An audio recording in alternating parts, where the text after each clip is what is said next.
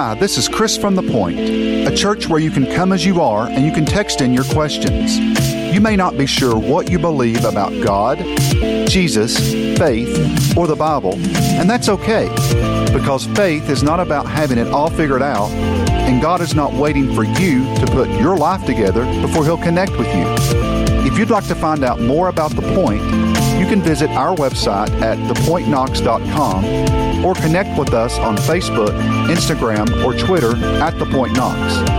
Don't hesitate to contact us or join us in person every Sunday morning at 10:30 a.m. at the Regal Downtown West Cinema 8, located at 1640 Downtown West Boulevard. We pray this message has an impact in your life, or at least makes it easy for you to connect with God where you are.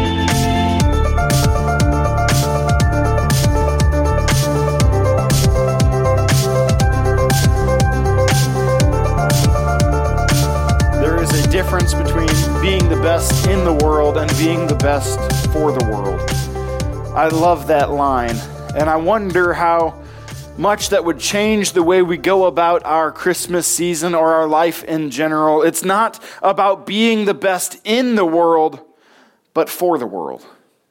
We have been going through letters from God, this series in the book of Revelation where God wrote letters to his church about the things he asked and expected of them, and even the promises he was giving to them.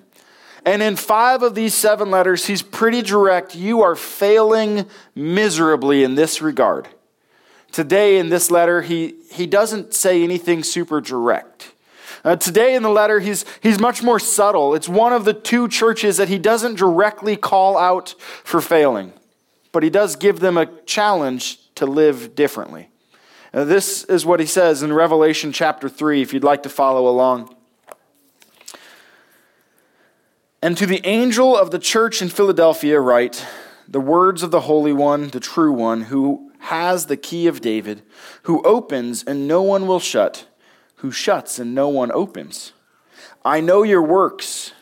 Behold, I have set before you an open door, which no one is able to shut. I know that you have but little power, and yet you have kept my word and have not denied my name. Behold, I will make those of the synagogue of Satan who say that they are Jews and are not, but lie. Behold, I will make them come and bow down before your feet, and they will learn that I have loved you. Because you have kept my word about patient endurance, I will keep you from the hour of trial that is coming on the whole world, to try those who dwell on the earth. I am coming soon. Hold fast what you have, so that no one may seize your crown. The one who conquers, I will make him a pillar in the temple of my God. Never shall he go out of it. And I will write on him the name of my God, the name of the city of my God, the new Jerusalem, which comes down from my God out of heaven, and my own new name. He who has an ear, let him hear what the Spirit says to the churches. When you first read that, there's no place where he calls them out and says, You're dropping the ball. This letter stands out from the others for that reason. But if you go back and read again, why would he say to the one who conquers if there's not a battle being had? If there's not a war that's raging, a need within them to maybe be or live different, what does this mean? Well, if you remember the very second church that we looked at, the church in Smyrna, back in chapter 2, uh, the church wasn't called out directly for anything wrong. But God says to them, Here's what I have for you fear not.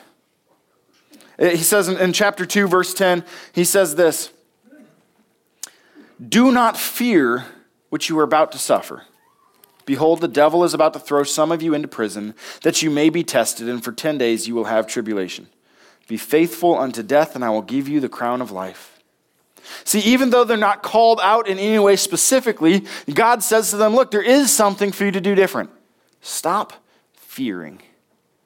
We talked about the weight of anxiety and the weight of worry and the fear of what others may do or think or say, and how that can hinder us from all that God has in store for us. I shared with you my personal uh, kind of ma- mantra, what I say to myself all the time God is God, I am not, it'll be okay. And I learned this week that whatever I say here is actually scary because my son, surprisingly, is listening, right? My son is five, and uh, he sits right here in the front row. He's down on the floor coloring at the moment. That's his normal position. So usually I assume he's not actually listening.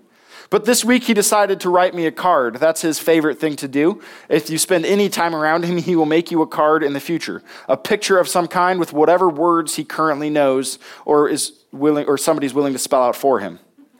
So he wrote a card for me this week that I forgot at home today, but it's been in my pocket all week long. And it said, I love you. You are loved. You are good. I thought, where did he get that? That's certainly not something I talk about at home, right? Like, I'm loved, I know. No, usually I say I love him, and then I also get mad at him when he doesn't go to bed or he's not listening or a whole host of things. And sometimes I wonder, am I doing it right? Am I missing the ball? Have I really just blown it? And then he hears things that I say on Sunday morning, like, You are loved, and it's okay. And he gives them back to me. See, you and I, we have this this innate ability, this problem this church has today, where sometimes the things right in front of us seem really far away. See, this is what God says to the church. What Jesus says, the one who holds the key of David. Uh, something from Isaiah referring to the future king who will reign over all the people of God. The, the one who is in charge of all things, who opens what no one can shut and shuts what no one can open. He says this about the people I know your works. Behold, I have set before you an open door, which no one is able to shut. I know that you have but little power, and yet you have kept my word and have not denied my name. Initially, upon reading this, you might say, well, how is that in any way a critique? What in the world does that mean that he's saying, look, there's something else for you? See, Jesus is speaking to them and he says, I know your works. I know what you've done. I know how you've lived. Behold, I'm setting before you an open door, one that no one can shut. This language is used elsewhere in Scripture as well. In fact, Paul, in the first letter to the Corinthians, he writes to them at the end, and he says, I really want to come visit you, but first I'm going to remain in Ephesus. This is what he says in 1 Corinthians 16. He says, But I will stay in Ephesus until Pentecost for a wide door for effective work has opened to me. There are many adversaries. Throughout the New Testament, they use this language of a wide door being opened to refer to the opportunity to share the gospel with others, to share the good news of who Jesus is and what he has done. He says, Look, there's an opportunity. I want to come and visit you, but first, there's this door I have to walk through this opportunity set before me. And I know there's a lot of enemies, people who, who don't like what I have to say or what I'm about to do, but I can't leave this opportunity behind. Jesus is speaking to this church, and while he knows their works and he celebrates them, he, he says to them, Behold, I'm opening a door for you, and yet you have little power. I'm opening a door, and yet you don't seem to be walking through it. I'm making an opportunity for you that you don't seem to be taking advantage of. Have you ever done that? God gives you opportunities and you just walk right past them? See, with my son, there are plenty of times where I don't think I'm taking the opportunity to be the kind of dad that I want to be. In fact, I was sitting around a fire yesterday with my neighbors. We're sitting there enjoying the fire and having some s'mores. And we got to talking because my son was very tired. And I don't know if your kids are like my kids, but when they're tired, their ability to think goes away entirely. And not only does their ability to think go away, their ability to be in any way, shape, or form, like with other people, disappears entirely. So you just mention something that he doesn't like, and immediately it's a meltdown. And so, time after time, I had to send him into the house to go sit down and calm down so that we could finally work through whatever he was going through. And the third time he went into the house, as he was opening the door, he's like, Oh, I have to do this a third time? yes, you do. And my neighbor said, I don't know how you can be so calm. Like, why aren't you mad at him? I said, Well, you just don't see me when I'm mad. And then we had this long conversation about them confessing how sometimes when they yell at their kids, they're afraid we can hear them. and sometimes we're afraid they can hear us. And we're really thankful that we have, you know, a yard between us and don't share a wall. Because as a dad, I don't take every opportunity to be the kind of dad I want to be. In fact, there's a lot of times I really blow it. But even as a husband, there are plenty of times my wife makes it clear that there are things that would bless her. Like, hey, you've been gone a lot. Will you be home this week? And instead, I schedule my evenings without paying attention. And I'm away from the house at bedtime, and she's stuck putting the kids in bed by herself. Or the kids are unruly, and I confess, uh, the bathroom is a great safe space.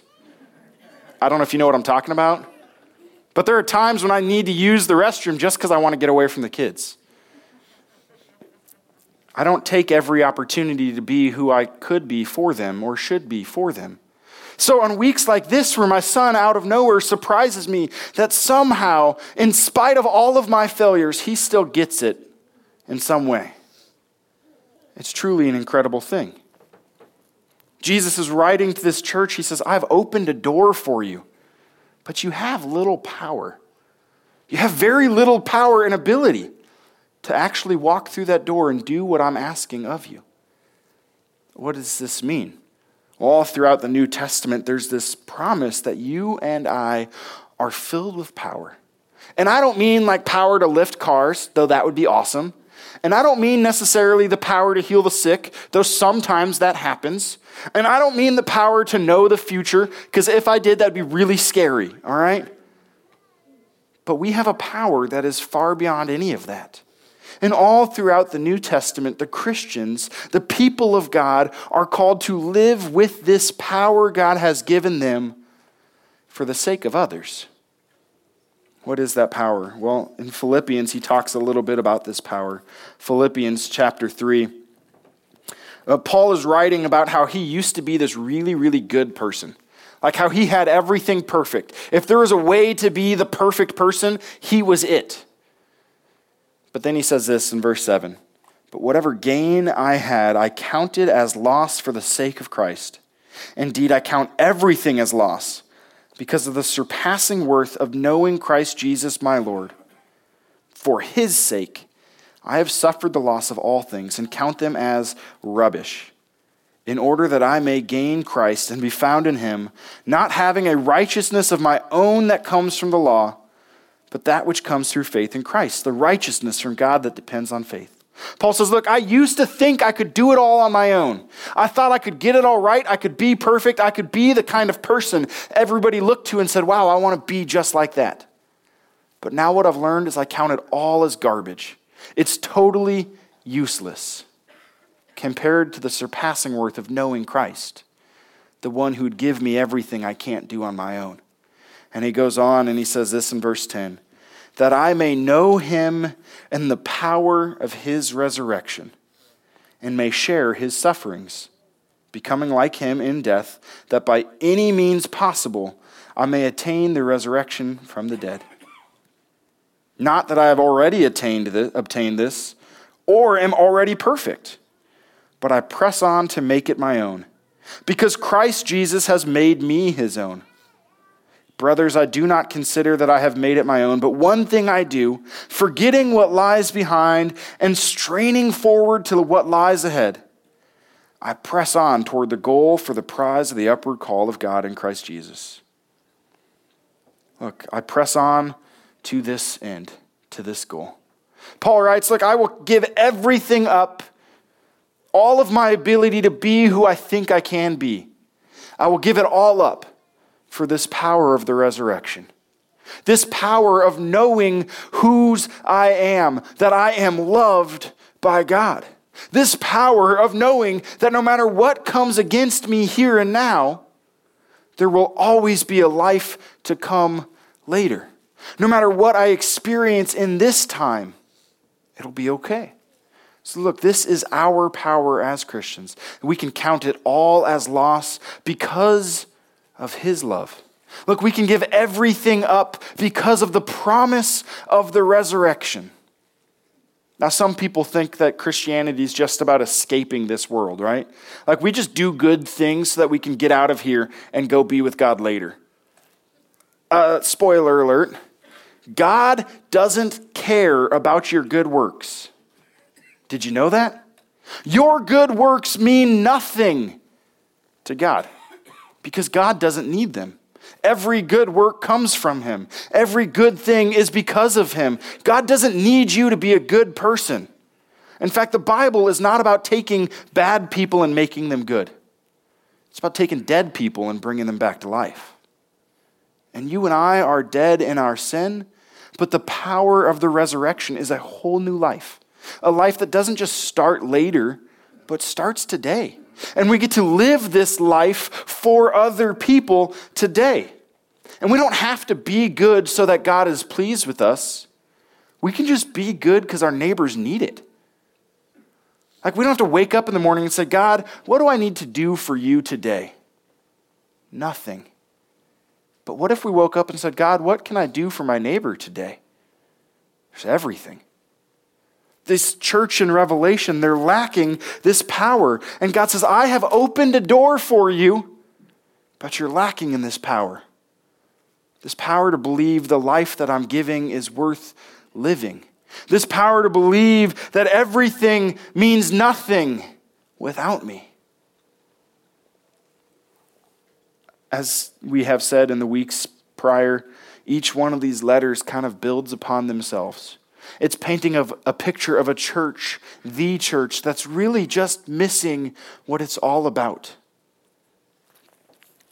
It's easy for us in this Christmas season to miss what it's all about, to get caught up in the things we need to do, to become all of these people we think we need to be for the parties we're going to, and to forget who we really are.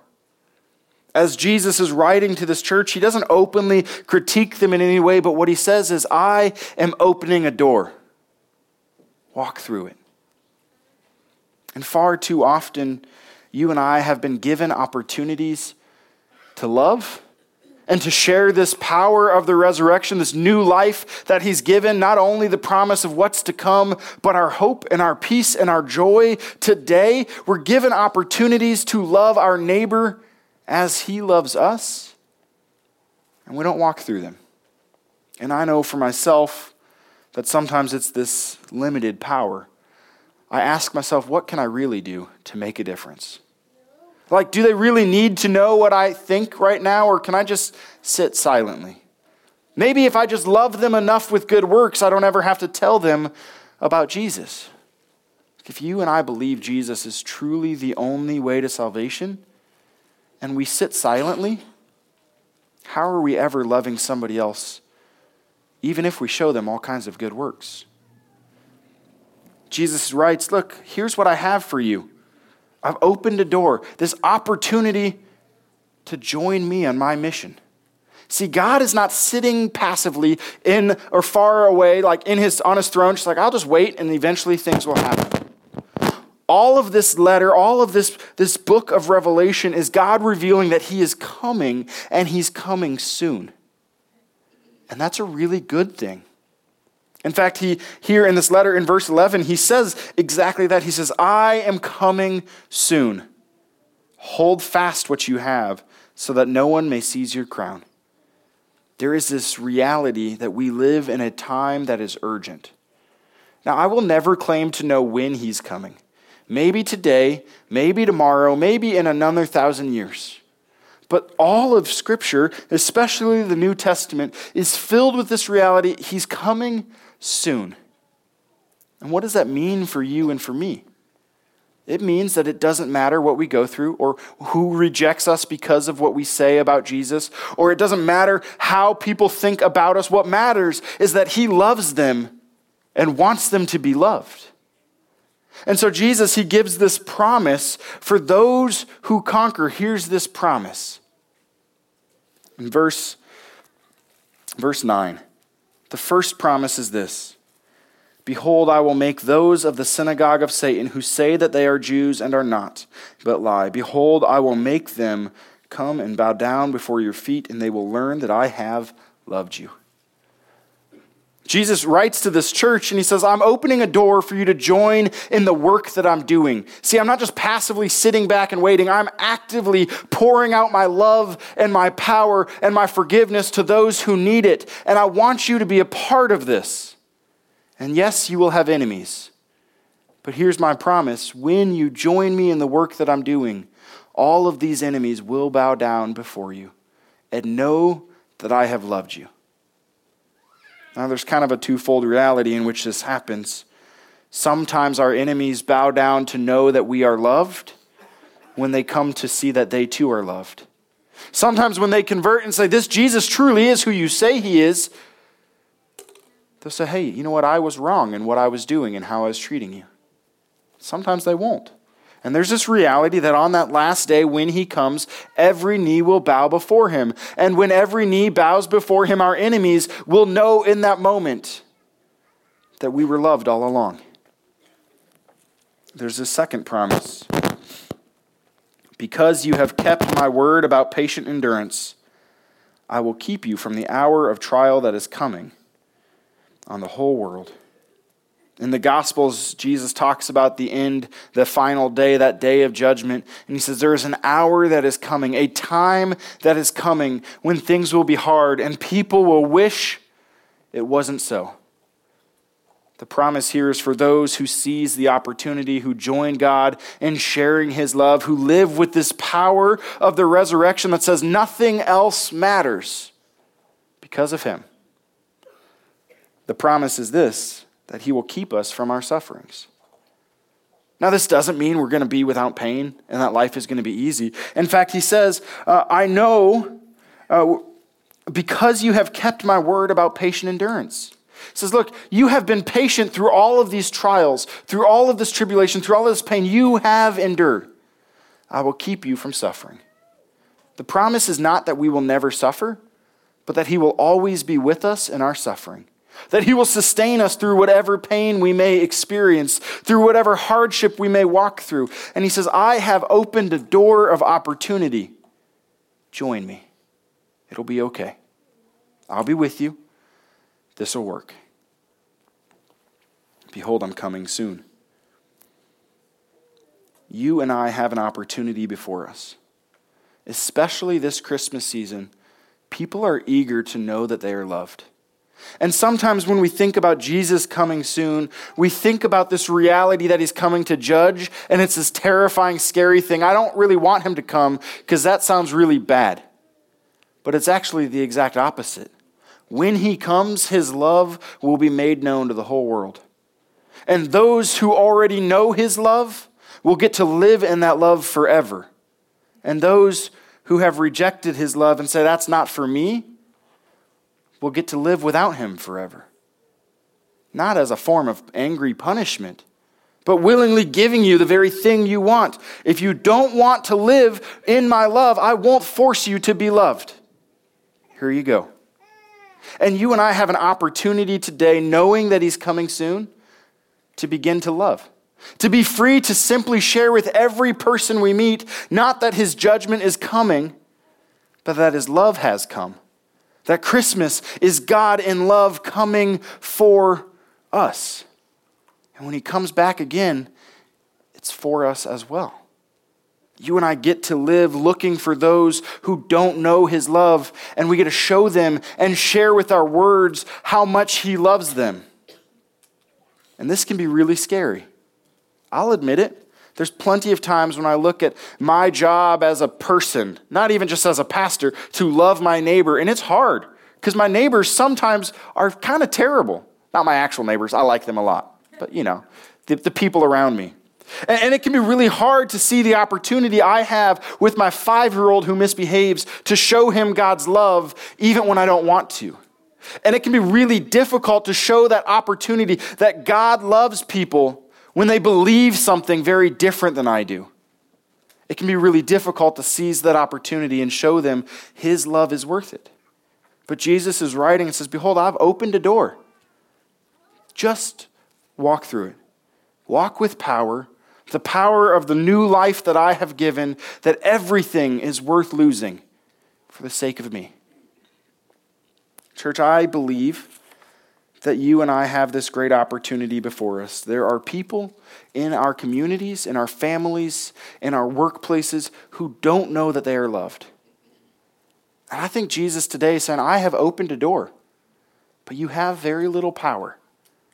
And he's inviting us to believe that he is truly able to do what he said he will do, that he will forgive and love in spite of all of our sin that there's nothing too far gone and no one who's too far outside of his love, but instead, behold, he's coming soon. And because he's coming soon, we shouldn't wait until tomorrow to love our neighbor or until it's convenient or until we figure out how to get it right. But instead, like my son, seek every opportunity to love. Like these little words on this piece of paper I love you, you are loved, you are good. How many people need to hear that in our world today? Not just from a five year old who's writing maybe something he grasps and maybe something he doesn't, but from you and I. You are loved. You are good. God doesn't look at your past and your failures and say you're not enough. He says you're everything because I've made you that way. Will you join me in prayer? God, we thank you for today.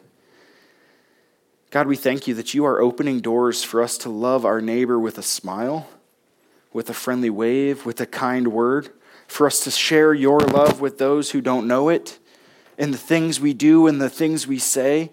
God, we thank you for all of your goodness, that you would not look at our failures and our timidness and our fear, God, where we're holding fast to your word, but but failing to seize the opportunity, God, you would not hold that against us, but again, open today a door Say, look, walk through this door of opportunity to join in what you are all about. God, we pray that you would fill us with love love for our neighbor and love from you. That we would be a people with this power of the resurrected life. God, this power that says nothing matters except for you. And would we begin to show that and demonstrate that to those around us? That even our enemies would bow and say, Truly, you are loved. We thank you for your promises, your goodness, and your command that we're to join you in your work. Help us to do just that. We pray all of this in Jesus' name. Amen. For anybody who's been here longer than one Sunday, let me tell you something and remind you what we're all about. Here at the point, I don't care if these seats are full or empty on Sunday morning. Uh, we don't care if we get a bigger budget or bigger opportunities to do things. Every single thing we do at this church is about one thing connecting the disconnected. Those people who don't know that they are loved, which sometimes means you and me, and sometimes means people who aren't yet Christian. Those who don't know that they are loved, we exist to connect them to Jesus. And that's all we do. But what does that mean in practice? Well, I got a couple of things that hopefully will encourage you. When we say we connect the disconnected, uh, that means we get to be in our community in such a way that those who are far from God see God through us. That, that means we get to show up early and work really hard to set up lights and live stream and sound, things that don't really matter, so that people like Elizabeth Miller, who lives in California, can join us from a distance or not only her, but uh, people like Stephen and, and Becca Brazier and their son who watched us and joined us from San Antonio, Texas, for almost six months before deciding we're going to move to Knoxville to be a part of that church community. That happened this year. When we say we connect the disconnected, it means we make ourselves available for people to come as they are. I know of several conversations, both that I have had and some of you have had in this last year alone, with people who are wrestling with their sexuality, saying, Where do I fit in God's plan? And we've been the people who could be there to listen and to love and to encourage. I know that connecting the disconnected looks like being there in the hospital when you're sick and your mom is sick and when life is struggling. And these are the things we have been able to do this year. And we can't wait to do more of it. I share this because I believe wholeheartedly that one of the biggest obstacles to us being in our community outside of this place on Sunday morning is paying for our rent each month. And so we, at the end of every year, we take time to set aside rent free, which is we take time to raise above and beyond our normal offering rent. That we can pay rent in advance, or at least have it available in advance, so that next year all of our time and all of our resources and everything that we have can be used to love our neighbors and build a better community connected to Jesus. If you are interested in joining us in this opportunity and partnering with us and helping connect the disconnected, uh, I've asked you the last couple weeks to make a commitment. Either to commit to giving a year end gift or to commit to increasing next year's giving by $7 a week. See, if every one of us did one of those two things, we could set aside rent in advance, freeing up all of our time and energy just to connect more people with Jesus and with the power and the grace of His love. Uh, this QR code, if you want to use it, this will take you to the online commitment form, which looks kind of like this one that you received in person today. If you would like to join us, will you let us know by making a commitment? And if you're not yet ready for that, I invite you to join us every week anyway and experience all of God's love through us in the meantime. However, you choose to give, whether online or in the popcorn buckets, know this we don't give to get his love, but because we already have it. So when we say come as you are, that means it's okay for us to not be okay and to make mistakes. And we loaded the wrong video in there for you. So we had announcements about other things, and both of us were looking, going, whoops. So today, not next week, today, there's a party for our Kids Point coordinator, Liz, who is graduating and moving. So you should join us at the Empty Cup for this great party. We'll have food and karaoke because she asked for it. And uh, so there's no beer, which means you'll be really embarrassed. It'll be great. Um, also, what we intended to show and messed up, here was this uh, Christmas is coming, right? So we celebrate as a church with a Christmas Eve service at 7 o'clock uh, on Christmas Eve. We'll be here in the theater, and what's really fun is the theater still shows movies during that time. So, like all the popcorn you can smell when you walk out here some Sunday mornings, and all the beverages they serve will be available for purchase before you come in for Christmas Eve, which is a lot of fun. Uh, but we think one way to help connect the disconnected, this is a time of the year when people are really open to you know, tell me more about that God of yours. Because their culture says you got to go to church when? Christmas and Easter, right? So they're willing to engage, so let's engage them and have conversation. We have for you little invite cards that were out there this morning. They should hopefully still be out there now. And those invite cards are opportunities for you to invite people, maybe friends or family or waitresses that you meet when you're giving them a really, really big tip. You also invite them to join you for Christmas Eve. Um, and then you could even invite people to join not on Christmas Eve, but for the 29th. Hey, take somebody out to breakfast or to brunch. Uh, find a way to connect with somebody, all right? That way, this Christmas season is all about relationships and people, not about stuff and things we have to do. So we had two questions that came in. The first one is What is the true meaning of Christmas? It's a really loaded question, but I'll simplify it by saying this the true meaning of Christmas is a God who cares enough about you and I to not leave us in our brokenness, but to enter in, to be like us, to know our pain, that he could redeem our pain. That's what Christmas is all about. A God who would come into our mess when it's not okay and say, I will make it okay. Uh, second, is a $20 buy in nickel and quarter poker game anti biblical? I think the question there is is it okay to gamble? Uh, well, first, let me say this. If you have a problem where you gamble in such a way that you're risking your future financial uh, security or your family's safety, uh, no, don't do that. It's really bad. Um, but if you and a handful of buddies want to like get together and play a card game and to make it interesting, you want to put $20 down, there's nothing sinful about that. It's no different than going to the movies and spending $20 for tickets, right? It's a couple hours of entertainment. That's okay. So, is it something that is a vice that is controlling you and going to lead you to something far worse? Probably avoid it. If it's just you and some friends getting together, I think that's totally fine, and maybe you'll come out winning your money back. Probably not. Play poker with me, yeah. I will. I will give you 20 bucks and save the time. Uh, every week we invite questions and we encourage questions. And if your question wasn't addressed today, please feel free to send it in later in the week. Uh, we'll answer it at any time later or address it later when we can. Um, also, Emily and myself would gladly take you out for coffee or lunch, or if you're old enough and interested, a drink, and we could uh, talk about your questions in person because that's helpful too. So, church, receive this blessing. May the Lord bless you and keep you. May he make his face shine upon you and be gracious to you. May he look upon you with favor and give you his peace. Amen. Thank you for listening to one of our Sunday morning messages. If this message has made an impact in your life, please let us know. Simply fill out the Contact Us page on thepointknox.com. And if you'd like to be a part of supporting the Point Ministry, simply go to thepointknox.com forward slash support. Don't hesitate to contact us or join us in person every Sunday morning at 10:30 a.m. at the Regal Downtown West Cinema 8, located at 1640 Downtown West Boulevard. We pray this message has an impact in your life or at least makes it easy for you to connect with God where you are.